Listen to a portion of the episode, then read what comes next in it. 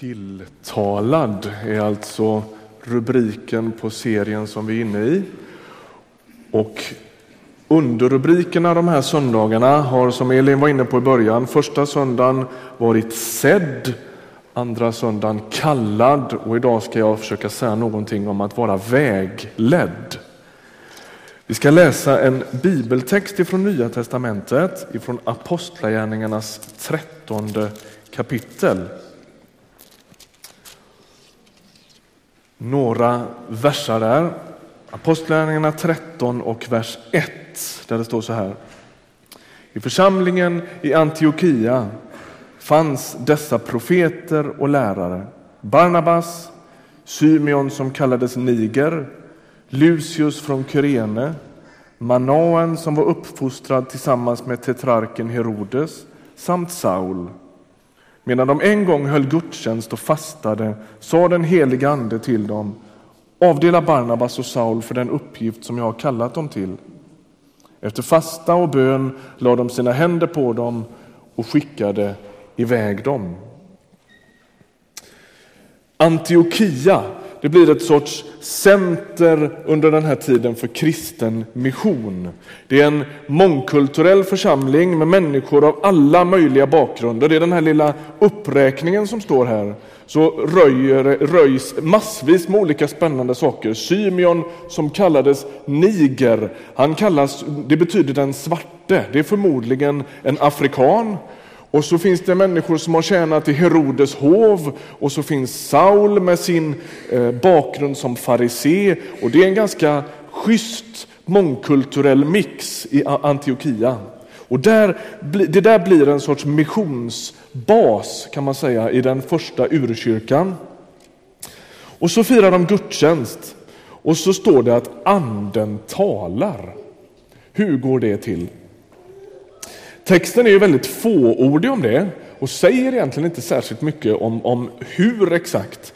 Men börja med att ge oss en ganska tydlig antydan ändå. Det finns några människor där som är någon sorts profeter och lärare. Och Det är inte långsökt att tro att det är genom de där människorna som det där tilltalet äger rum. När vi hörde korta stories här framme för en stund sedan från Anders och Ingmar så så beskriver de det de har varit med om som ett sorts tilltal ifrån Gud. Men ingen av dem verkar ha hört någon liksom, dov röst från himlen, så, va? utan det sker i möte med andra människor. Och det verkar som att detsamma gäller här. Det är profeter och lärare och liksom församlingen som samlas och mitt i det där så kommer det någon, någon sorts tilltal för dig som är lite ny här i Ryttargårdskyrkan och tänker, vad är det här? Det här är konstigt på riktigt. Så, så skulle jag bara säga några ord om det där med profetia eller ett tilltal. Vad är det för någonting? Alltså, precis som har antyds tidigare i gudstjänsten här så, så menar vi att Gud genom andra människor oftast eller på andra sätt kan förmedla en sorts hälsning in i en enskild människa eller i en gemenskap. Det är inget hokus pokus, utan det är högst naturligt för en kristen gemenskap att vara med om det. Jag vet att Elinor tidigare söndagar här har varit inne just på det att profetia inte nödvändigtvis handlar om framtiden, utan att en profetia skulle kunna vara vilken sorts vi kallar det för, övernaturlig hälsning som helst in i en människa eller en gemenskaps liv. Det kan lika gärna handla om nutid, dåtid eller framtid. Okej, okay, hur ska vi då förstå det som händer i den här texten? Paulus, som ju är med här, jag vet inte om du är med på det, men den sista gubben som räknas upp här, Saul, det är samma, det är samma person som Paulus. Han kallar sig så så småningom.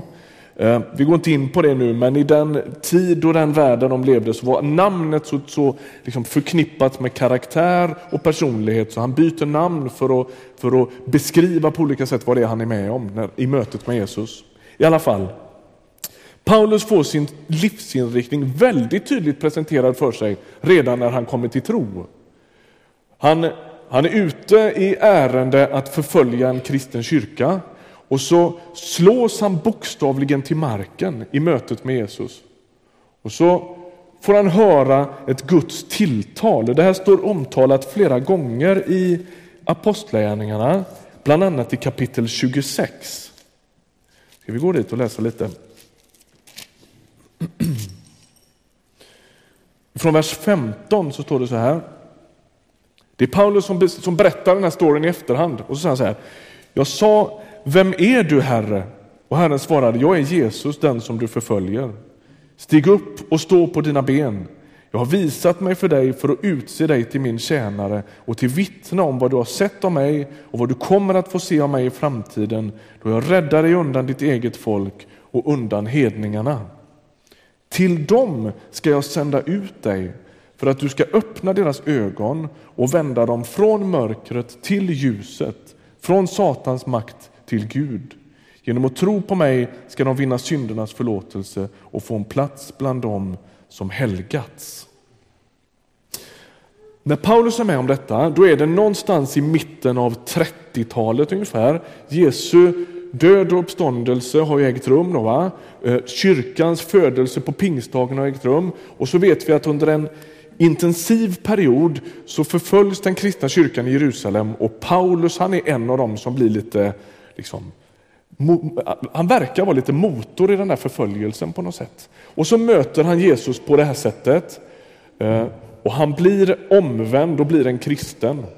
Och han beskriver hur den där omvändelseerfarenheten inte bara, bara, men inte endast ställer honom inför vem Jesus är, utan att den också jättetydligt ger honom en helt ny livsinriktning. Du ska bli missionär. Så. Sen dröjer det ganska många år. Det vi är med om i dagens text i Apostlagärningarna 13, det sker kanske ungefär tio år senare. Paulus han är hantverkare, han jobbar som tältmakare och, eh, och jobbar med skinn och, och, och, och så och jobbar på med det där. Han tjänar Gud i sin vardag, rör sig förmodligen på marknadsplatsen, säljer sina varor, jobbar med händerna, finns med i församlingens liv och så. Och så en dag när de firar gudstjänst i vanlig ordning så är det som att då kommer en sorts startskott för Paulus.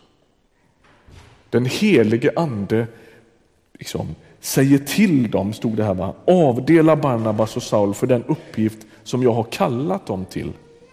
Lyssna nu. I Nya testamentet så är profetia inte styrande, utan den är bekräftande. Jag ska förklara vad jag menar med det.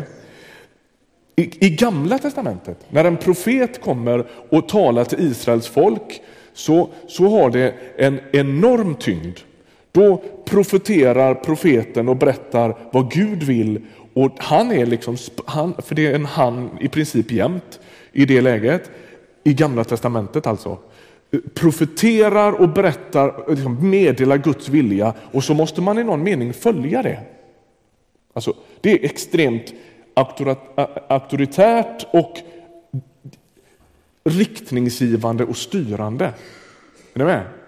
I Nya testamentet, där en, varje kristen människa lever i en sorts direktkontakt med Gud på ett sätt som man inte gör i Gamla testamentet. Där får profetens roll en annan, han spelar en annan roll, eller hon, i Nya testamentet.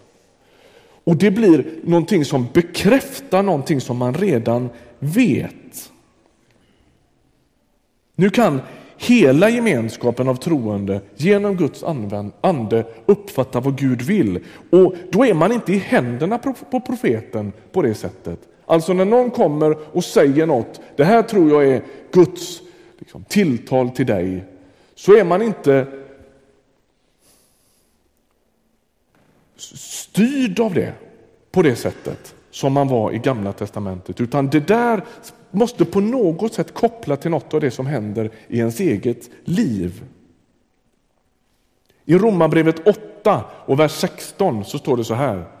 Anden själv vittnar tillsammans med vår ande om att vi är Guds barn.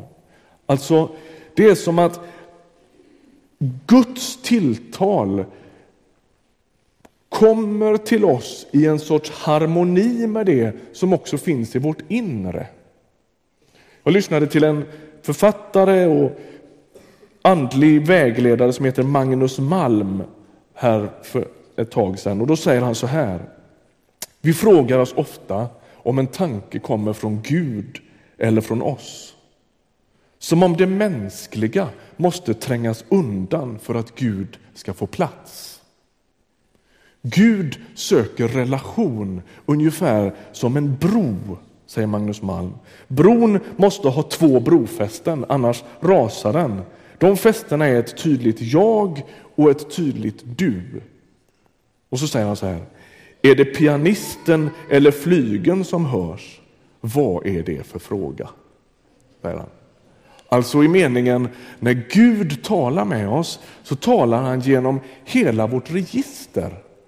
En andlighet som söker tränga undan vår mänsklighet, den ska man vara lite varsam med. En andlighet som hela tiden säger känn inte efter, den ska man se upp med. Därför att när Gud talar, tänk dig den där bilden av bron, så, så fäster det i Gud som ena brofästet och i dig och mig som det andra brofästet. Han, han bryggar in i våra liv som har med vårt känsloliv, våra tankar, våran erfarenhetsbas, våran personlighet, you name it. Hela det som är våra liv, det är där Gud rör sig. Det är det som är det tjusiga. Han lyfts, liksom, lyfter inte ut oss ur det vanliga livet för att kunna tala till oss. Det är hela grejen med Nya testamentets budskap om att Gud har blivit människa. Han talar precis i det liv som blev vårt. Och det är viktigt. Därför att det, det, måste få finnas en sorts samstämmighet. Min erfarenhet, egna erfarenhet är att ett tilltal kommer sällan helt ur det blå, bara som en krasch in i ens liv. Om det gör det så bör man ta det med en nypa salt. På ett eller annat sätt måste det finnas en resonans i mitt inre till det som Gud talar om. Annars kan man gå hur vilse som helst. Jag har jobbat på bibelskola. Där hände det ju med jämna mellanrum att det kom någon kille eller tjej och hade ett profetiskt budskap till någon kille eller tjej om att du, undrar om inte det är dig jag ska gifta mig med. Ytterst vanskligt skulle jag säga. Don't try this at home som det står så här i tv-rutan ibland. Va? Eh, alltså, Det, det, måste finnas någon sorts resonans, det måste finnas någon sorts botten i mitt eget liv. Om du lyfter dig själv ut ur allt det där jag beskrev alldeles nyss med erfarenheter, känslor, personlighet och alltihop och tror att det där måste till för att Gud ska kunna tala. Då är det inte, jag tror inte på det. Jag tror inte på det. Om det nu är så att man behöver vägledning, hur ska man göra det då? Får jag göra en liten avstickare? Härom, häromdagen hittade jag ehm, ett gammalt avsnitt av P3 Dokumentär. Det är för övrigt dagens lyssningstips. Det finns fantastiskt mycket bra där. Ehm, och Det här avsnittet av P3 Dokumentär det handlade om Knutbyhändelserna. Jag fastnade i det där. Man tycker att man kan den här historien och ändå när man hör den tänker man, har detta verkligen hänt? Det är helt osannolikt. Och om vi släpper alla de här andra uppseendeväckande ingredienserna i Knutby som liksom gör sig så, så väl på löpsedlar och så och koncentrerar oss på det, det som har med eh, teologin att göra så, så, så sägs det så mycket konstigt i den där dokumentären. Eh, märkliga uttalanden om uppenbarelser, om hur Gud leder och hur han leder till otrohet, hur han leder till duperingar av människor och hur han till och med leder till mord. Hur kan en kristen gemenskap gå så totalt fel? Alltså, när jag sitter och lyssnar på det där så tänker jag så här. Det finns, det finns en sorts triad, en treenighet om, om uttrycket tillåts, som, som är ganska bra att hålla reda på. Nämligen att bibeltexten, det profetiska tilltalet och en ganska stor portion sunt förnuft är en ganska god kombination. När de här människorna säger Amen, vi upplevde hur Gud ledde oss till ditt och datt och hit och dit och otrohetsaffärer och de mest häpnadsväckande saker. Så tänker jag, läser de inte i boken? Alltså, om, om, om du får ett tilltal till dig själv eller till någon annan som står i tvär, liksom, på tvären fullständigt med bibeltexten, då, då kan du släppa det direkt. Det kommer aldrig att hända att det liksom skulle vara Gud i det. Jag tror inte det. Det är som en gammal lärare på bibelskolan sa, Gud må vara gammal men han är inte glömsk. Så, han ändrar sig inte på det sättet så att han plötsligt börjar beordra folk att ta livet av varandra. Eller, ni vet vad. Och de här tre är inte varandras motsatser utan förutsättningar för att allt det här ska kunna funka. Och vi har ibland, jag tror att vi alla är med på att ett, ett, ett, ett, tilltal som strider mot bibelordet, det bör man vara varsam med. Men jag tror att vi i vår fromhet och i vår tradition ibland har betonat skillnaden mellan profetiska tilltal och sunt förnuft på ett mycket olyckligt sätt. Yes, jag tror också att Gud kan utmana vårt snusförnuft. Det tror jag. Men det sker aldrig med ett bortkopplat förnuft. Hör du mig nu? Det sker aldrig med ett bortkopplat förnuft. En sorts spiritualitet som kräver av dig att du ska sluta tänka, reflektera och pröva saker kritiskt. Akta dig för den. Akta dig för den. Alltså, det är då det kan gå så snett. Varför är det ingen som tänker en, en tanke i Knutby av att, men alltså, vad är det här på väg åt för håll?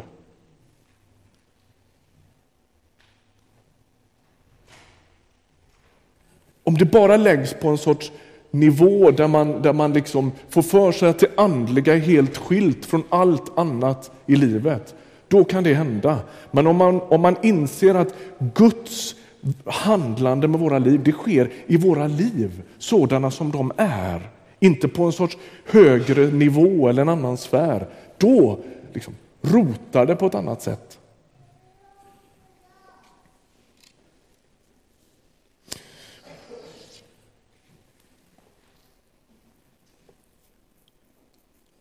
Jag tror att det här är jätteviktigt. Jag vet att en del av er sitter och tänker på någon vers i Gamla Testamentet om att inte förlita sig på sitt förstånd och så. Va? Jag är med på det, jag fattar det. Men, men jag tror inte att det betyder att vi ska sluta tänka.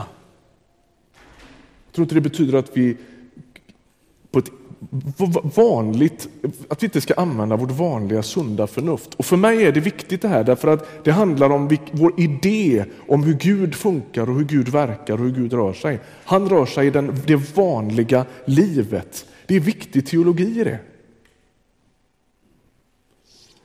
Du behöver inte koppla bort ditt vanliga liv för att Gud ska tala. Han talar på ett alldeles vanligt sätt. Alltså, om vi återkopplar till Magnus Malm-citatet här, talar Gud, är det Gud som talar eller är det mina tankar? Att det bygger på en sorts idé om att mina tankar per definition inte hör hemma i den dialogen. Och det är ett missförstånd. Det blir som liknelsen med flygen. Är det pianisten som låter eller är det flygen som låter? Ja, men vad är det för fråga? Alltså det sker i ett sorts samspel. Va? Gud verkar utifrån den, den du är. Lite kort i avslutning här. Det avgörande för det här med profetiskt tilltal, det är inte hur, hur det är, i vilken form det är klätt. Om det börjar med så säger Herren eller inte. Ett litet tips är att det faktiskt kanske inte skulle börja med det. Därför att det finns någonting lite um, om vi återigen talar om vikten av att varje människa ska få pröva det som sägs så, så kan det ibland vara lättare att dela sådana saker med varandra genom att, genom att ha en annan ingång. Ja, men det, vad tror du om det här? Smaka lite på det här. Skulle det kunna vara något som du kan leva på? För att liksom avdramatisera det här lite och för att inte liksom uppleva att det här kommer från oben på det sättet. Liksom. Jag tror att ett tilltal som har med vägledning i livet kan komma på alla möjliga olika sätt. Genom att någon kanske ber en enkel bön för dig. Eh, du får ett brev på posten. Du lyssnar på en predikan, men det skulle lika gärna kunna vara något som är tämligen icke-fromt.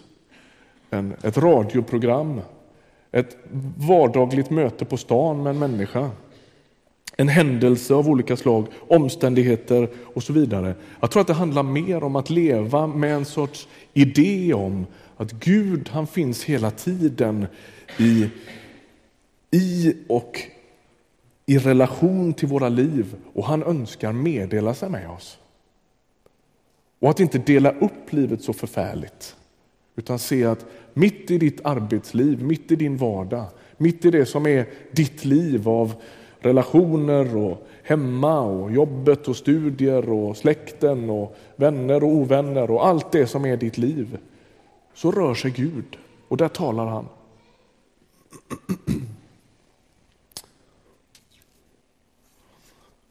Jag hörde en gång om en alldeles nykristen kille. Ehm, han hamnade på något litet bönemöte i ett kapell på landet. Och så på något sätt hade nog någon berättat för honom om det här med profetiska tilltal och grejer. Ehm, och han eh, satt där i gudstjänsten och lite ett bönemöte så och så tänkte han att jag kanske också skulle kunna förmedla mig på något sätt och, och säga något. Och så ger han en liten sån där hälsning inför allihop och, och, sitter i bänken där och säger någonting om det här tror jag att, att Gud vill säga till oss och så. Och så blir han så i gasen den här killen så han liksom laddar på och han blir mer och mer liksom, upp, liksom berörd själv av det här. Till sist så tappar han liksom iväg det här lite så mitt i det han ska säga så svär han. Det liksom fryser lite där i kapellet, så här, va? de fromma bönetanterna. Och då kan man fundera, vad, vad, vad ska man göra med det där?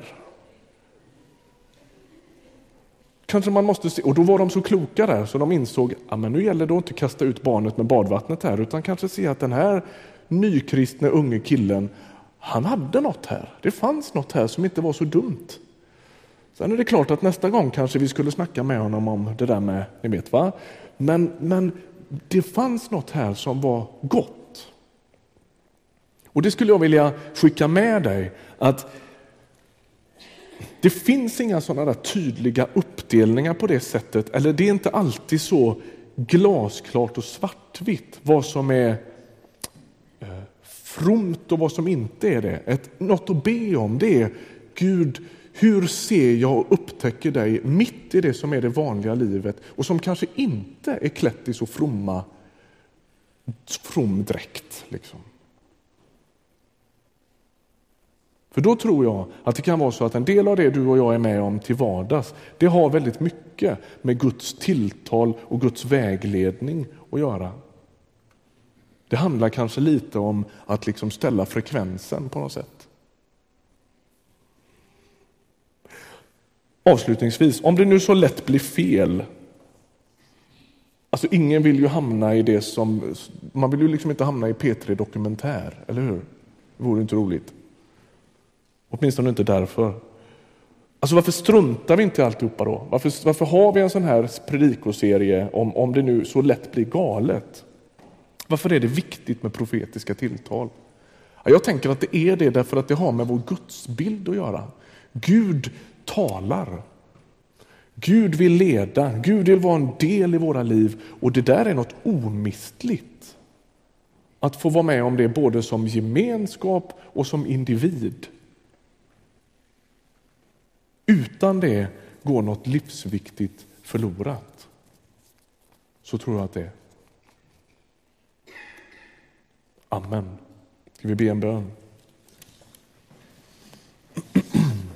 Herre, tack för att du är här i Ryttargårdskyrkan idag. Tack för alla mina vänner som sitter här i bänkarna. Tack att du ser våra liv. Tack att du har kallat oss till gemenskap med dig. Och Herre, nu vill vi be, vi vill liksom på något sätt lägga hela våra liv sådana som de är, med dess både segrar och nederlag och förtjänster och det vi skäms för och allt det där som är våra liv. Plus och minus. Och så ber vi, verka där.